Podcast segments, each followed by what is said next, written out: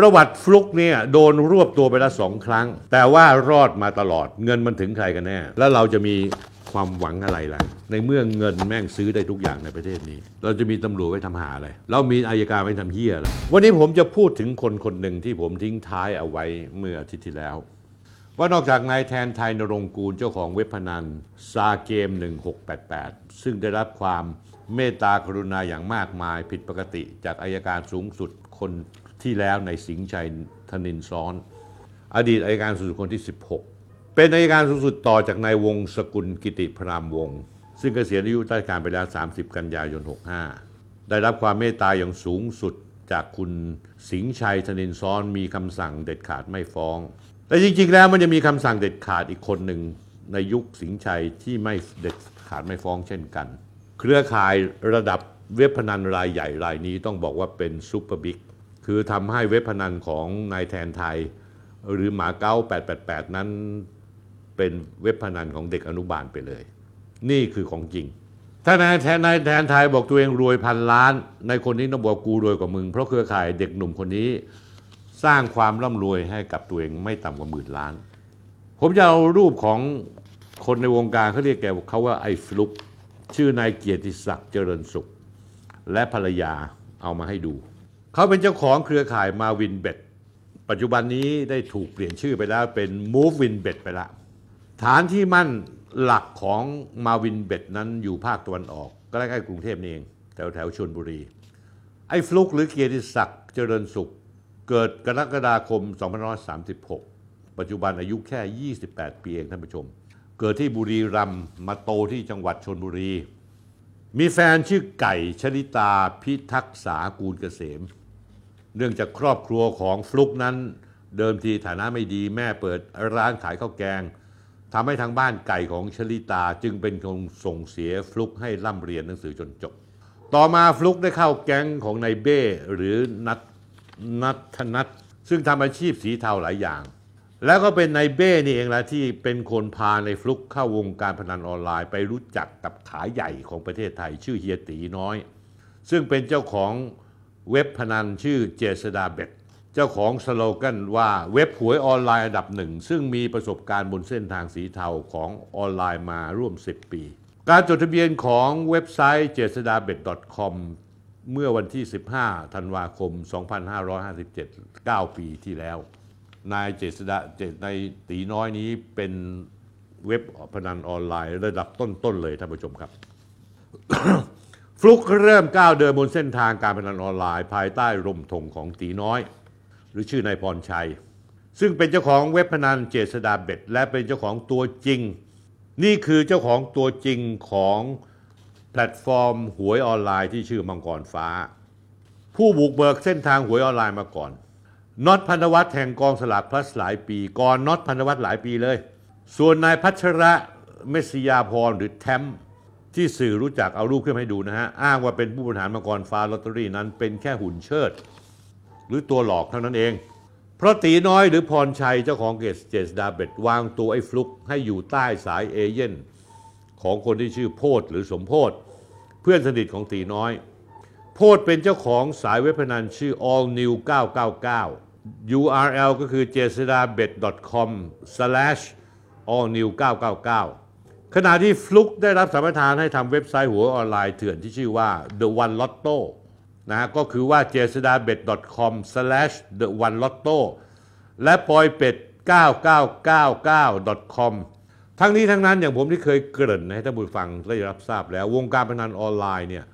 เขาแบ่งเป็นสายหลักๆ 4 สายสายหลัก 1 สายคาสิโนคือพวกบาคาร่าไพ่ต่างๆ 2 สายสล็อต 3สายกีฬา พนันฟุตบอลลีกต่างๆ ไม่ว่าจะเป็นพรีเมียร์ลีกอังกฤษบอลอิตาลี สเปนเยอรมนี หรือบอลไทย แล้วสายทีสี่4 คือสายหวยก็คือสายลอตโต้ในประเทศไทยนั้นสายทีสี่ 4 คือสายหวยสายลอตโต้เป็นสายที่ไม่ต้องพึ่งพาระบบโปรแกรม หรือการโปรโมทจากแพลตฟอร์มต่างประเทศมากมายนัก ประกอบกับความนิยมของคนไทยที่ชอบเล่นหวย เล่นพนันทำให้ประเทศไทยสายหวย หรือสายลอตโต้สามารถหาเงินได้เป็นกอบเป็นกำมากที่สุด ถ้าฟังลองฟังและคิดตามผมนะครับ อย่าตกใจ สายหวยเนี่ยมีให้เล่นทุกรูปแบบเล่นได้ทุกวันเช้าถึงกลางคืน เช้าสายบ่ายเย็นค่ำบางตัวให้เล่นหลายรอบ เช่น หวยรัฐบาล หวยยี่กี หวยฮานอย หวยลาว หวยมาเล หวยหุ้นไทย หวยหุ้นเกาหลี หุ้นหังเซ้งหุ้นจีน หุ้นนิกเกอีหุ้นดาวโจนส์หุ้นไต้หวัน หุ้นเยอรมัน หุ้นรัสเซียอังกฤษ หุ้นอินเดียมีทั้งแบบ 3 ตัวบน 2 ตัวล่าง ผมเอารูปขึ้นให้ดูนะฮะเจษฎาเบทเว็บแทงหวยออนไลน์ ประกอบนิสัยคนไทยและการเปลี่ยนยุคเปลี่ยนสมัย ไม่ว่าจะเป็นการระบบการพนันที่เปลี่ยนจากออฟไลน์ เข้าไปจอยตามบ่อนต่างๆ ไปเป็นออนไลน์ ระบบการโอนเงินที่ง่ายได้เฉพาะ mobile banking โอนเงินบนมือถือ ระบบการติดต่อสื่อสารผ่านแอปไลน์ระบบสมระบบสมัครเป็นสมาชิกเข้าเล่นได้ง่ายได้ทุกอย่างนี่ท่านผู้ชมครับ เอื้อมนวยให้กระบวนการทั้งหมดทำได้เพียงเสี้ยววินาทีเดียวบนมือถือสมาร์ทโฟนส่งผลให้เวลาไม่นานพวกเจ้ามือพนันออนไลน์เหล่านี้ สร้างรายได้เป็นกอบเป็นกำมีเงินร่ำรวยมหาศาลว่ากันว่าในช่วงหลายปีที่ผ่านมาเนี่ยตีน้อยพรชัยมีเงินสะสมเป็นหมื่นหมื่นล้าน ขยายธุรกิจไปทำสบักหลักกินแบ่งออนไลน์มังกรฟ้าพองทายเอาเงินใต้ดินจากพนันออนไลน์มาขยายสู่ เครือข่ายธุรกิจบนดินหลายอย่าง ซึ่งท่านผู้ชมทราบแล้วจะอ้าปากค้างเลย วิธีการเคลียร์เงินระหว่างฟลุกกับตีน้อยพรชัยก็เคลียร์กันยังไง ในส่วนของฟลุกเมื่อเข้าไปเป็นเอเย่นของเจษดาเบ็ดแล้วทุกสัปดาห์ ตีน้อยพรชัยกำหนดกติกาชัดเจน ที่ฟลุกต้องเดินตามคือต้องเอาเงินสดที่เป็นส่วนแบ่ง เข้าไปให้ตีน้อยพรชัยดังนี้ 1. ต้องนำส่งทุกสัปดาห์ 2. หากยอดเดิม ยอดเติมเงินลูกค้าถึง 20 ล้านบาท แต่ระยะเวลาไม่ถึง 1 สัปดาห์ก็ให้เอาเข้าไปก่อน พฤติกรรมส่งเงินให้ตีน้อยพรชัยของฟลุก คือจะเอาเมียที่ชื่อกุ๊กไก่ชลิตาไปด้วย แต่ต่อมาพอตีน้อยพรชัยเริ่มไหวตัวทัน ก็เริ่มปรับวิธีการเรียกเก็บเงินจากเอเย่น โดยใช้วิธีการโอนเงินเข้าไปเติมเครดิตในส่วนของเอเย่นแทนแทนการขนเงินสด ทั้งนี้การเติมเงินเครดิตของเอเย่นเมื่อล็อกอินเข้าไปสู่ระบบเว็บไซต์เจสดาเบตระบบจะมีการสุ่มเลขบัญชีของบัญชีม้า ขึ้นมายกตัวอย่าง ถ้าเอเย่นต้องการเติมเงิน 1 ล้านบาท ระบบจะสุ่มธนาคารเลขบัญชี พร้อมชื่อนามสกุลเจ้าของบัญชี มาให้โอนเงินเข้าไป 5 บัญชี บัญชีละ 2 0 0แสนบาทเป็นต้นท่านผู้ชมครับ ที่ว่ากันบัญชีม้าในเครือข่ายเจษฎาเบทเมื่อ 3 ปีที่แล้วนั้น ท่านผู้ชมรู้ไหมมีจำนวนร่วม 2-300 บัญชี อย่างที่ผมพูดไปแล้วข้อมูลจาก Facebook Page เหยื่อ ระบุรายละเอียดเพิ่มเติมว่าระหว่างที่ทำงานเป็น downline ลูกข่ายเว็บพนันเครือข่ายเจษฎาเบทไอ้ฟลุกได้ค่าตอบแทนเป็นเปอร์เซ็นต์ด้วยยอดการแทงที่มหาศาลต่อเดือนทำให้ฟลุกมีรายได้จากตรงนี้เดือนละหลายล้านบาท ต่อมาแล้ว ตีน้อยกับไอ้ฟลุกก็มีปัญหากันทำให้ฟลุกรู้ว่ามีโอกาสโดนเขี่ยวจากทีมได้ทุกเมื่อ จึงขยับขยายแยกตัวออกมาทำเว็บไซต์หวยออนไลน์ของตัวเอง ใช้ฐานลูกค้าเดิมที่ตัวเองทำการตลาดมาก่อน จากเดอะวันลอตโต้ซึ่งตัวเองปั้นมาและสะสมลูกค้าคนเข้ามาเล่นการพนันได้หลายหมื่นคนท่านผู้ชมครับทำไมฟลุกถึงตัดสินใจแยกตัวออกจากเจษดาเบ็ดของตีน้อยพรชัย ลึกๆแล้วตีน้อยพรชัยนั้นเป็นคนที่ชำนาญในเรื่องนี้ และระมัดระวังตัวมาก เขาคร่ำวอดในวงการหวยใต้ดินมาพอสมควรและทราบดีว่า การหาเงินหาทองจากธุรกิจสีเทาที่ผิดกฎหมายอยู่ๆจะเปลี่ยนวิถีทางการใช้ชีวิตอย่างฉับพลัน ไม่ว่าจะเป็นการทำตัวโดดเด่นโด่งดัง เช่นซื้อรถยนต์หรูซุปเปอร์คาร์อวดนาฬิกา Richard Mille 20 กว่าล้าน เหมาเครื่องบินส่วนตัวซื้อบ้านหลังใหญ่ ๆ จัดงานวันเกิดแบบอลังการจ้างดารานักร้องมาร่วม เอาเงินไปประมูลป้ายทะเบียนรถราคาแพงอย่างนายแทนไทณรงค์กูลเป็นต้น ก็จะถูกจับตาจากสังคมและถูกเจ้าหน้าที่ล็อกเป้า บุกเข้าตรวจสอบ และก็จะถูกเจ้าหน้าที่ไถเงินอย่างง่าย ๆ ด้วย เพราะฉะนั้นพรชัยตีน้อยเรามีกฎเหล็กข้อห้ามเด็ดขาดไว้เลยว่า ใครก็ตามจะเข้ามาเป็น downline หรือเป็น partner เจษฎาเบทนั้น ห้ามมีพฤติกรรมนี้อย่างเด็ดขาด ไอ้ฟลุกเนี่ยอายุยังน้อย วัยยังละอ่อนความคึกคะนองอายุเมื่อก้าวสู่วงการเมื่อ 20 ต้นต้นๆวัยเด็กไม่ได้มีชีวิตอย่างสบายที่บ้านเปิดร้านขายข้าวแกง ไม่มีเงินเรียนหนังสือต้องพึ่งพาครอบครัวของเมีย พอเริ่มมีเงินมีทองก็ต้องการอยากอวดร่ำอวดรวย อวดไลฟ์สไตล์ที่หรูหราจนทำให้ตีน้อยพรชัยไม่พอใจ และกล่าวตักเตือน สุดท้ายฟลุกก็ตัดสินใจแยกตัวออกจากตีน้อยเจษดาเบตมาทำเว็บหวยออนไลน์ของตัวเองในชื่อมาวินเบทจากการทำหวยออนไลน์วันลอตโต้ภายใต้ร่มธงของเจษฎาเบทมาก่อนทำให้ฟลุกมีฐานลูกค้าในมือจำนวนหลายหมื่นคน ก็ได้ทุ่มเงินไปจ้างโปรแกรมเมอร์จากธนาคารแห่งหนึ่ง ให้เขียนแพลตฟอร์มใหม่ในชื่อมาวินเบท2ปี506 2562 ถึง 2563 ไอ้ฟลุกเป็นเจ้าของเว็บการพนัน แล้วแยกกันเดินกับคนละทางกับตีน้อยพรชัย นับตั้งแต่นั้นเป็นต้นมา 3 ปีที่ผ่านมาไอ้ฟลุกกับกุ๊กไก่ภรรยาและพรรคพวก แปลงวิกฤตให้เป็นโอกาส ในช่วงการระบาดโควิด 19 มาวินเบ็ดสามารถมีรายได้แบบหักค่าใช้จ่ายหักค่าสวย เบี้ยบ้ายรายทางแล้วได้มากถึงเดือนประมาณ 300ถึงล้านบาท หรือประมาณ 4,000ถึง7,000 ล้านบาท แบบชิวๆสบายๆ ถ้าคำนวณ 3 ปีแล้วไอ้ฟลุกต้องมีเงินหมื่นกว่าล้านบาท จากข้อมูลที่ผมได้รับทราบคือจากฐานข้อมูลสมาชิกหลักหมื่นที่ไอ้ฟลุกมีอยู่ จากการทำ The One Lotto ก็เพิ่มขึ้นมาอย่างมากมายก้าวกระโดดหลายสิบเท่า คือสมาชิกที่เล่น พนันประจำ Active Users เพิ่มเป็นจำนวน 6 0 0 0 0คน คน 6 0 0 0 0 คนเล่นพนันประจำท่านผู้ชม เงินจะเข้ามาขนาดไหน สมาชิกที่ลงทะเบียนแล้วจำนวน 1.6 ล้านคน หรือเทียบได้ง่ายๆ จากประชากรคนไทย 66 ล้านคน คนไทยทุกๆ 40ถึง41 คน จะต้องมีคนหนึ่งที่รู้จักมาวินเบ็ดของไอ้ฟลุกท่านผู้ชมครับเมื่อได้เห็นตัวเลขอย่างนี้ชัดเจนไหมครับว่าเครือข่ายพนันออนไลน์มันเป็นภัยคุกคุกคามร้ายแรงของสังคมไทยเราจริง ๆ มันใกล้ตัวเรามาก คุณไม่มีทางรู้เลยว่าพ่อแม่พี่น้องลูกหลานเพื่อนฝูงญาติมิตรของเราจะตกเป็นเหยื่อเมื่อไหร่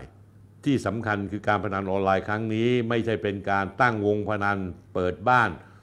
เช่าสถานที่ตั้งวงไฮโล เปิดวงไพ่เหมือนสมัยก่อนละเดี๋ยวนี้ความก้าวหน้าของระบบคอมพิวเตอร์ ระบบชุดคำสั่ง คือมันมีอัลกอริทึมเหมือนที่ Facebook YouTube ทำก็คือระบบชุดคำสั่ง รวมทั้งระบบปัญญาประดิษฐ์ก็คือ AI Artificial Intelligence เอาสองตัวนี้เข้ามารวมกัน ก็สามารถตั้งโปรแกรมว่าคุณจะกำไรจากคนเล่นเท่าไหร่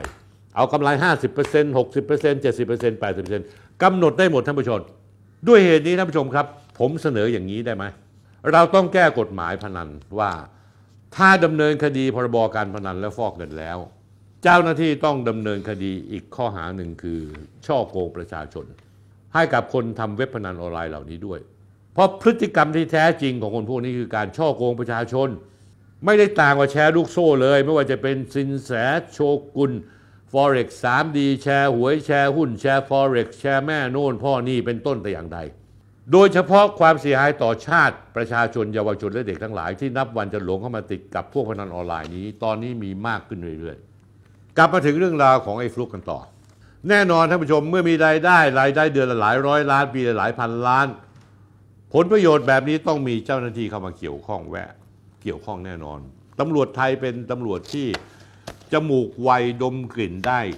เข้มแข็งกว่าหมา ไม่ว่าจะเป็นหมาซาร่าที่ไปช่วยชาวตุรกีแล้ว จมูกไม่ไวเท่าตำรวจไทยแล้วครับ ประวัติฟลุกเนี่ยโดนรวบตัวไปแล้วสองครั้ง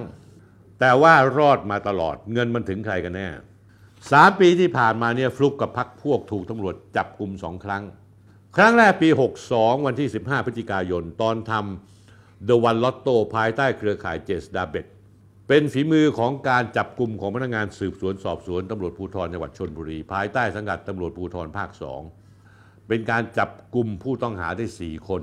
สามีภรรยาสองคู่คือ ฟลุกเกียรติศักดิ์เจริญสุขกับกุ๊กไก่ชริตาพิทักษากูลเกษม และนายสุรินแก้วแสงทองและภรรยา จารุวรรณพุ่มพวง โดนข้อกล่าวหาว่าช่วยร่วมกันจัดให้มีการเล่นการพนันและฟอกเงิน ในสำนวนคดีอาญาที่ 2199ทับ2562 ลงวันที่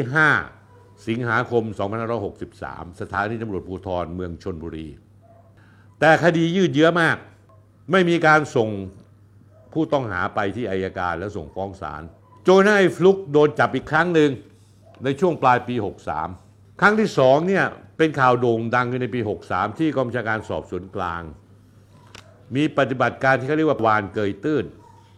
นำโดยพลตำรวจโทต่อศักดิ์สุขวิมลยศและตำแหน่งเวลานั้น ซึ่งเป็นผู้บัญชาการตำรวจสอบสวนกลาง ปิดล้อมตรวจค้นเป้าหมาย 7 จุด เพื่อจับกลุ่มเครือข่ายเว็บพนันออนไลน์ marvinbet.com ปฏิบัติการดังกล่าวเกิดขึ้นในวันที่ 23 ตุลาคม 2563 โดยกองบัญชาการสอบสวนกลางสามารถจับกลุ่มเครือข่ายมาวินเบ็ดได้พร้อมผู้ต้องหา 6 ราย 4 รายเป็น2คู่สามีภรรยาเดิมจากคดีแรก คือเกียรติศักดิ์เจริญสุขฟลุกเจ้าของเว็บไซต์อายุ 27 ปี สุรินแก้วแสงทองอายุ 27 ปีทำหน้าที่แอดมินกดเงินโอนเงิน จารุวรรณพุ่มพวงอายุ 27 ปี แอดมินเปิดบัญชี นัทพลคุ้มทรัพย์อายุ 28 ปีทำหน้าที่เปิดบัญชีให้ลูกค้าโอนเงิน แล้วก็ชริตาพิทักษากูลเกษมอายุ 27 ปีเป็นภรรยาของไอ้ฟลุกทำหน้าที่กดเงิน กดเงินบัญชีม้าไงเอาเงินมา ทวีพงศ์สุขสุวรรณพรอายุ 28 ปีทำหน้าที่กดเงินโอนเงินทำการตลาดท่านผู้ชมสังเกตไหมทั้งหมดที่ผมเอ่ยชื่อมาเนี่ยไม่มีใครอายุถึง 30สักคนเลย 26 27 28 26 27 28 ถ้านับจำนวนปีที่ทำงานทางสีเทามาแล้วเนี่ยเริ่มทำงานจริง ๆ ก็ประมาณสักยี่สามยี่สี่เป็นไงท่านผู้ชมครับ คนที่ไม่มีอาชีพเลย แต่จู่ๆร่ำรวยมากๆ การจับกลุ่มดังกล่าวมีขึ้นโรงแรมซามูจาน่าตำบลบ่อผุดอำเภอเกาะสมุยจังหวัดสุราษฎร์ต่อเนื่องพื้นที่อื่นยึดของกลางเงินสดได้ถึง 50 ล้านบาท รถยนต์หรู 8 คัน อาวุธปืนและเครื่องกระสุนปืนอีก 5 กระบอก ในเวลานั้นจากปฏิบัติการวานเกยตื้น โดยกองบัญชาการตำรวจสอบสวนกลางที่พลตำรวจโทต่อศักดิ์สุขวิมล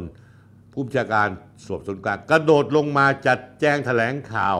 เสียใหญ่โต ทุกคนต่างคิดว่าไอ้ฟลุกกับพวกคงถึงเวลา game over จริง ๆ เสียทีพอถึงทุกวันนี้ไอ้ฟลุกกับมูฟมูฟมูวินเบทยังอยู่ดี เว็บก็เปิดให้ลูกค้าลงพนันได้ปกติ ไม่มีติดขัดเลยแม้แต่นิดเดียว ผมมีข่าวว่าในการจับกลุ่มมีการค้นพบเงินสดที่ไอ้ฟลุกครอบครองไว้คิดเป็นจำนวนมากถึงกว่า 300 ล้านบาท ในเวลาต่อมามีการเจรจาต่อรองกันเพื่อเคลียร์คดีด้วยเงินมากถึงหลัก 1,000 ล้านบาท โดยมีทีมของที่ฟลุกเรียกว่าเป็นปู่บุญธรรมของตัวเอง งานเคลียร์คดีดังกล่าวไม่นับรวมเงินสดที่ไอ้ฟลุกมาวินเบ็ดกับพวก ต้องจ่ายสวยผ่านคนกลางไปให้กับปู่บุญธรรม ผ่านคนกลางอีกเดือนละ 20 ล้านบาท ครเป็นปู่บุญธรรมก็ไปคิดเอาเองกันแล้วกันท่านผู้ชม แต่ต่อมาฟลุกก็ลดค่าจ่าย 20 ล้าน โดยจ่ายตรงให้ปู่บุญธรรมเลยเดือนละ 5 ล้านบาท นอกจากนี้แล้วฟลุกมาวินเบทยังเปิดบัญชีเอเย่นต์ในชื่อมาวินเบท222 ปัจจุบันคือมูวินเบท222 ให้กับนายตำรวจระดับใหญ่ ซึ่งฟลุกนับถือเป็นพ่อบุญธรรมท่านผู้ชมอย่าสับสนนะฮะฟลุกเนี่ยได้รับความช่วยเหลือจากพ่อบุญธรรมก่อน แล้วตอนหลังพ่อบุญธรรมไม่ได้ดูแลในด้านนี้แล้ว ไปเจอปู่บุญธรรม ก็เลยต้องพึ่งพาปู่บุญธรรม นับว่าเป็นคนที่มีความกตัญญูกตเวทีอย่างสูง เขารบพ่อและเขารบปู่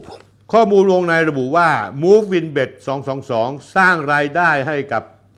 พวกบรรดาบุญธรรมทั้งหลายเนี่ยมากกว่าเดือนละ 50 ล้านบาทคำถามที่น่าสนใจต่อไปคือจากรายได้เดือนละหลายร้อยล้านบาท ปีละหลายพันล้านบาท มีเงินสะสมอยู่เป็นหมื่นล้าน ฟลุกเอาเงินไปเก็บไว้ที่ไหน ข้อมูลที่ได้มาคือไอ้ฟลุกเอาเงินที่ได้จากการทำเว็บพนันไปลงธุรกิจหลายอย่าง เช่น ซื้อที่ดิน ซื้ออพาร์ตเมนต์คอนโดมิเนียม ฟิตเนส ปั๊มน้ำมัน รวมถึงนำเงินบางส่วนไปฝากไว้ที่ธนาคาร UOB ประเทศสิงคโปร์เป็นจำนวนมาก ผมจะเอาทรัพย์สินที่ไอ้ฟลุกนำเงินบาปไปฟอกผ่านทรัพย์สินและการลงทุนว่ามีอะไรบ้าง เอาตัวอย่างมาดูกันชิวๆนะฮะ Lamborghini Huracan Evo Spider ราคาเริ่มต้น 29 ล้านบาท Ferrari 488 GTB ราคาเริ่มต้น 24 ล้านบาท McLaren 720S ราคาเริ่มต้น 26.5 ล้านบาท Mercedes AMG GTR ราคาเริ่มต้น 17.9 ล้านบาท Lamborghini Aventador SVJ ราคาเริ่มต้น 44.5 ล้านบาท McLaren 765 LT ราคาเริ่มต้น 56 ล้านบาท Porsche 911 GT3 RS ราคาเริ่มต้น 22 ล้านบาท ท่านผู้ชมครับ นี่เป็นส่วนหนึ่งนะ ส่วนหนึ่งของราคารถหรูนี่ก็เกือบ 200-300 ล้านบาท ยังไม่รวมกับอสังหาริมทรัพย์อีกนับไม่ถ้วน ทั้งห้องพัก ห้องเพนท์เฮาส์ คอนโดมิเนียม บ้านในหมู่บ้านหรูที่ชลบุรีซื้อทีเดียว 4 หลัง บ้านหรูแถวบางนาปั๊มน้ำมันหอพักที่บางแสน แล้วยังมีอสังหาริมทรัพย์ต่างๆ อีกมากมาย นายฟลุกเป็นคนหุ่นดีสูงใหญ่ 185 เซนชอบเล่นกล้ามออกกำลังกายทำให้เขาสร้างเจ้าของฟิตเนสขนาดใหญ่ ยักษ์มูลค่าหลายสิบล้านบาท ชื่อ DSC Diamond Sport Complex โดยใช้บริษัทที่ชื่อบริษัท Too Fit to be Fat Sport Club จำกัดเป็นเจ้าของ บริษัท Too Fit to be Fat Sport Club ตั้งเมื่อตุลาคม 2561 4 ปีกว่าที่แล้ว ทุนเจดเบียน 15 ล้านบาท เปลี่ยนชื่อจากบริษัทอมตะยิมจำกัด ตั้งอยู่เลขที่ 139ทับ84 หมู่ที่ 1ตำบลสม็ดอำเภอเมืองชนบุรีจังหวัดชนบุรี หลังนั้นก็เพิ่มทุนอีกเป็น 30 ล้านบาท ปัจจุบันไม่มีชื่อฟลุกเป็นคนถือหุ้นแล้มีเพียงชื่อนอมินีแต่ถ้าย้อนกลับไปเมื่อปี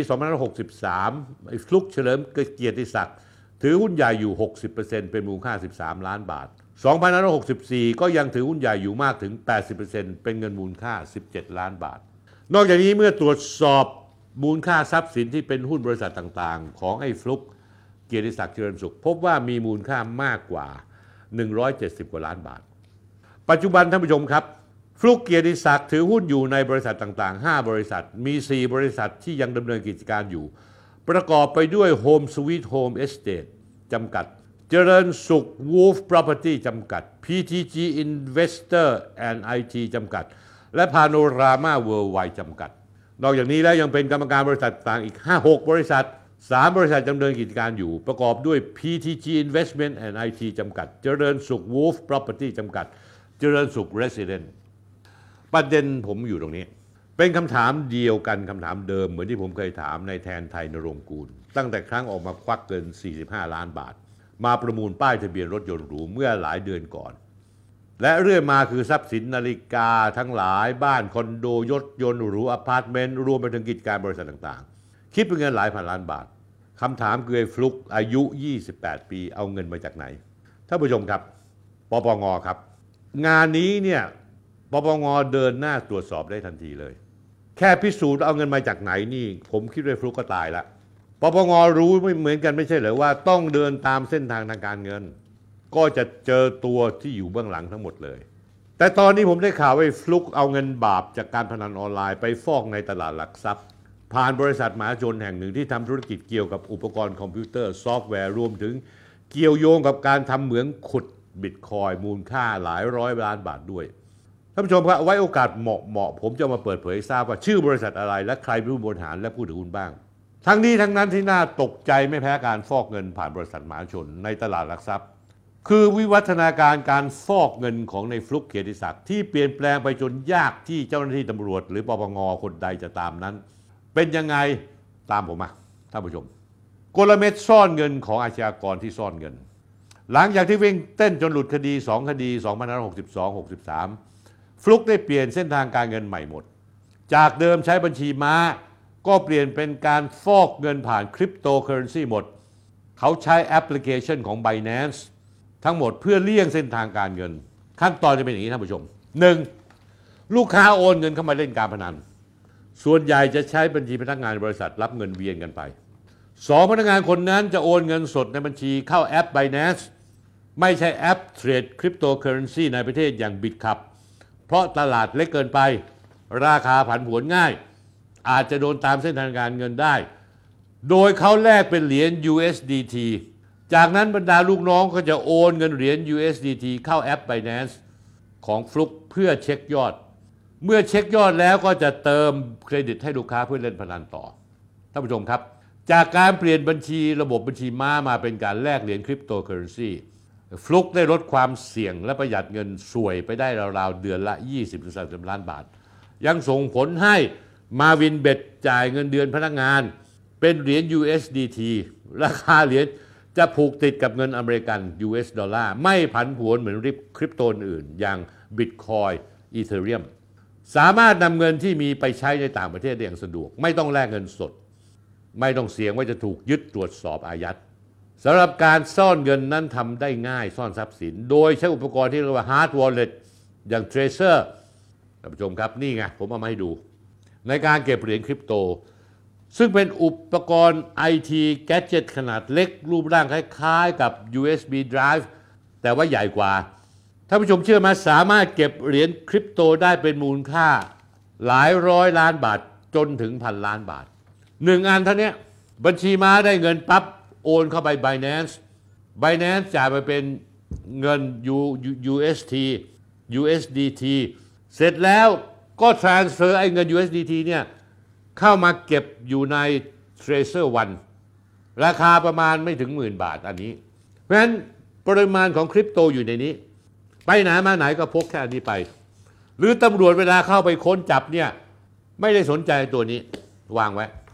สนใจเปิดเซฟดูว่าซ่อนเงินสด เดี๋ยวนี้ไม่มีแล้วครับ เจ้าหน้าที่ตำรวจครับปปงครับ อันนี้ครับนี่เปิดบริบทใหม่ให้ตำรวจและปปงได้รับทราบนะครับ การเปลี่ยนแปลงเทคโนโลยีทำให้การยึดอายัดทรัพย์กลุ่มแก๊งพนันออนไลน์แทบจะเป็นไปไม่ได้เลยทำได้ยากยิ่ง เพราะว่าสามารถนำไปซุกซ่อนที่ใดก็ได้ ในประเทศหรือต่างประเทศ เจ้าหน้าที่ก็ไม่มีปัญหาปัญญาที่จะสามารถยึดอายัดได้โดยสิ้นเชิงสองปีที่ผ่านมาท่านผู้ชมบรรดาเจ้าของเว็บพนันใหญ่รายอื่น ก็ใช้วิธีเดียวไอ้ฟลุกเกียรติศักดิ์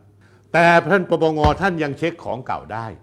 ท่านยังเช็คกิจการรถยนต์ บ้านอสังหาริมทรัพย์ที่บรรดานักลงทุนสีเทา เว็บพนันหรือในฟลุกอย่างเงี้ยตามเส้นทางทางการเงินว่าไอ้รถคันนี้คุณซื้อมาคุณเอาเงินจากไหนมาซื้อ ตามไปเรื่อยๆตามไปเรื่อยๆ แล้วก็จะเจอข้อหาฟอกเงิน แล้วถ้ายิ่งแก้กฎหมายเป็นช่อโกงประชาชนด้วย คนอย่างไอ้ฟลุกหรือคนอย่างหลายๆคน ถ้าถูกจับปัญหาเรื่องการฟอกเงินแล้ว ไม่ใช่แค่ผิดพรบการพนันเท่านั้น ยังผิดข้อหาช่อโกงประชาชน เพราะผมเคยเล่าให้ฟังเมื่อกี้นี้ตอนต้นแล้ว ว่าไอ้พวกนี้มันเขียนโปรแกรมอัลกอริทึมเหมือนกับที่ใน Facebook แล้วก็โปรแกรมปัญญาประดิษฐ์ artificial intelligence เอาสองตัวนี้มารวมกัน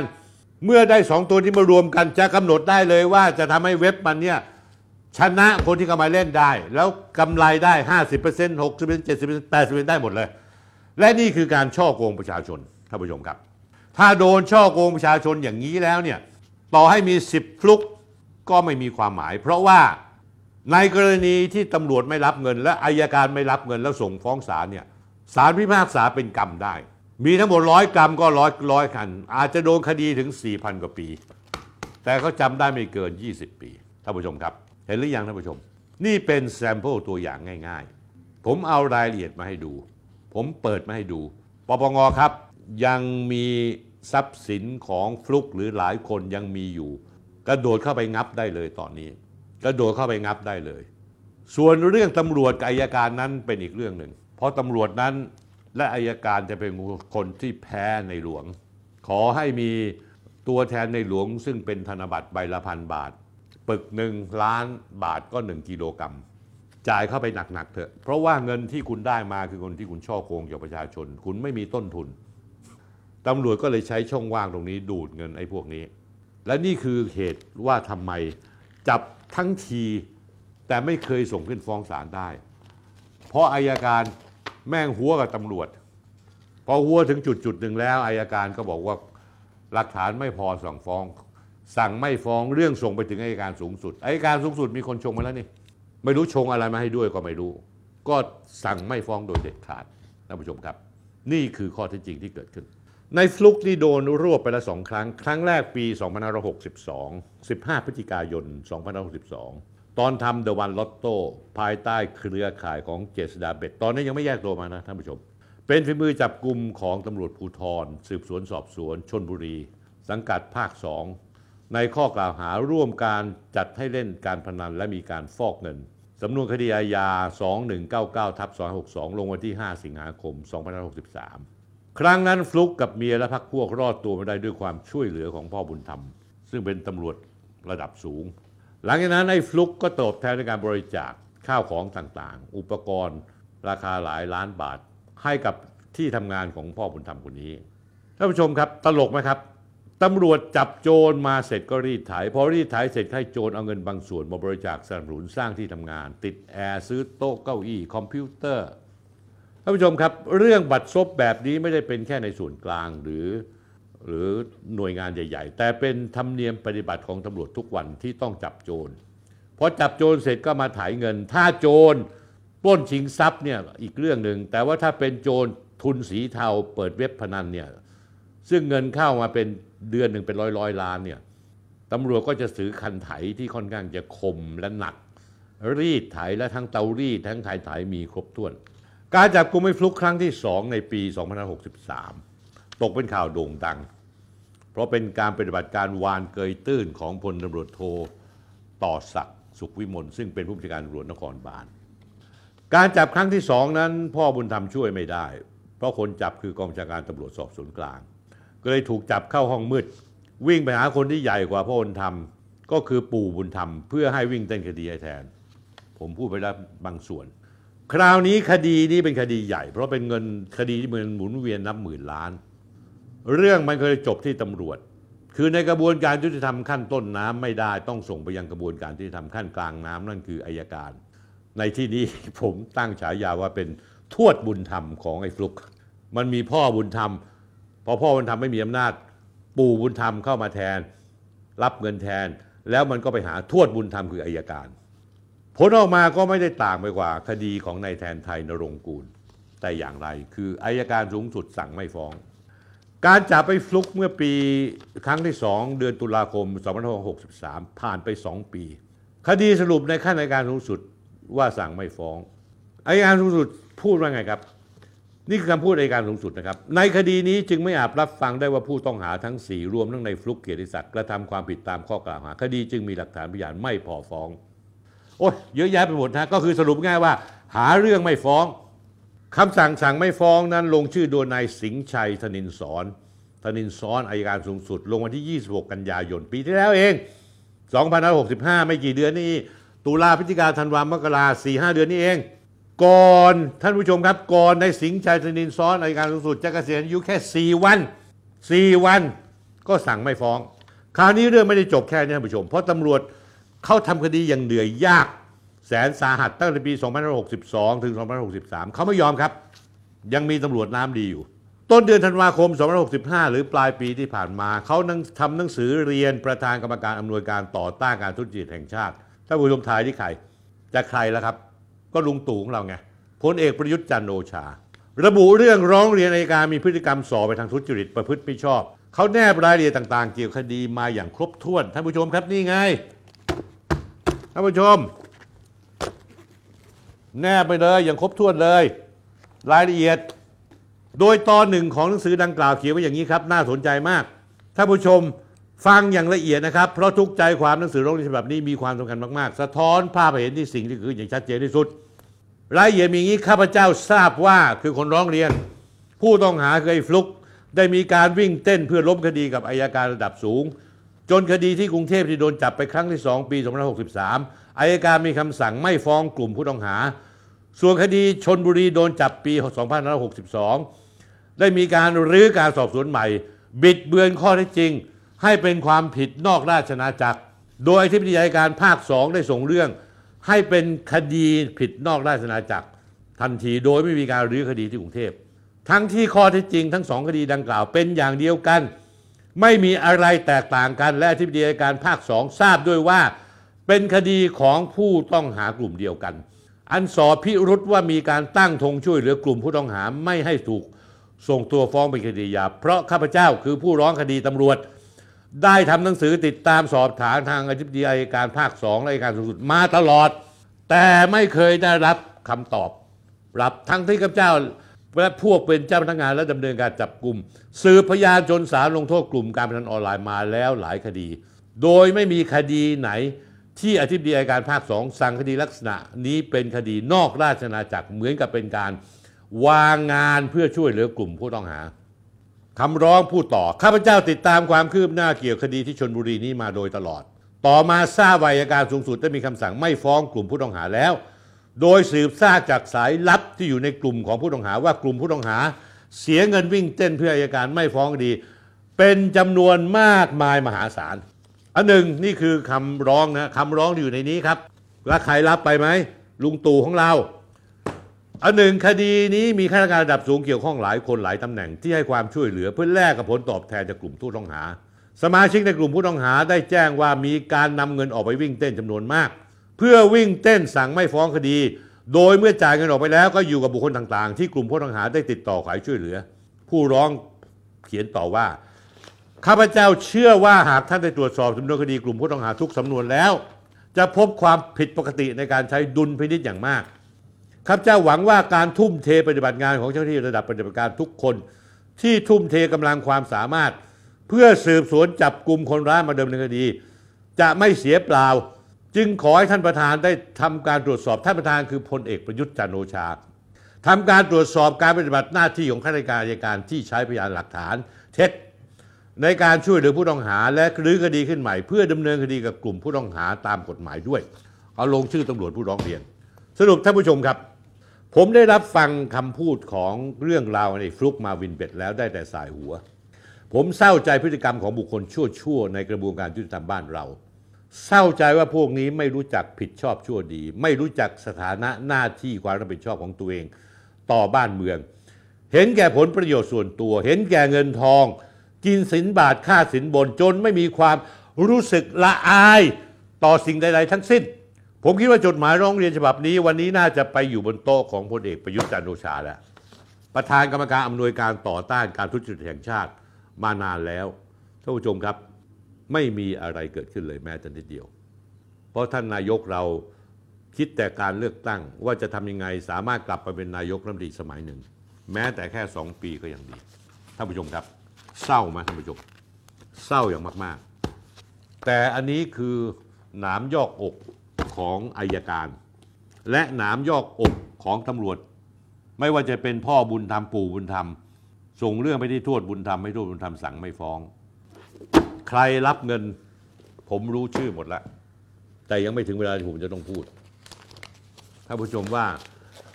มันชั่วไหมแล้วเราจะมีความหวังอะไรล่ะ ในเมื่อเงินแม่งซื้อได้ทุกอย่างในประเทศนี้ เราจะมีตำรวจไว้ทำหาอะไร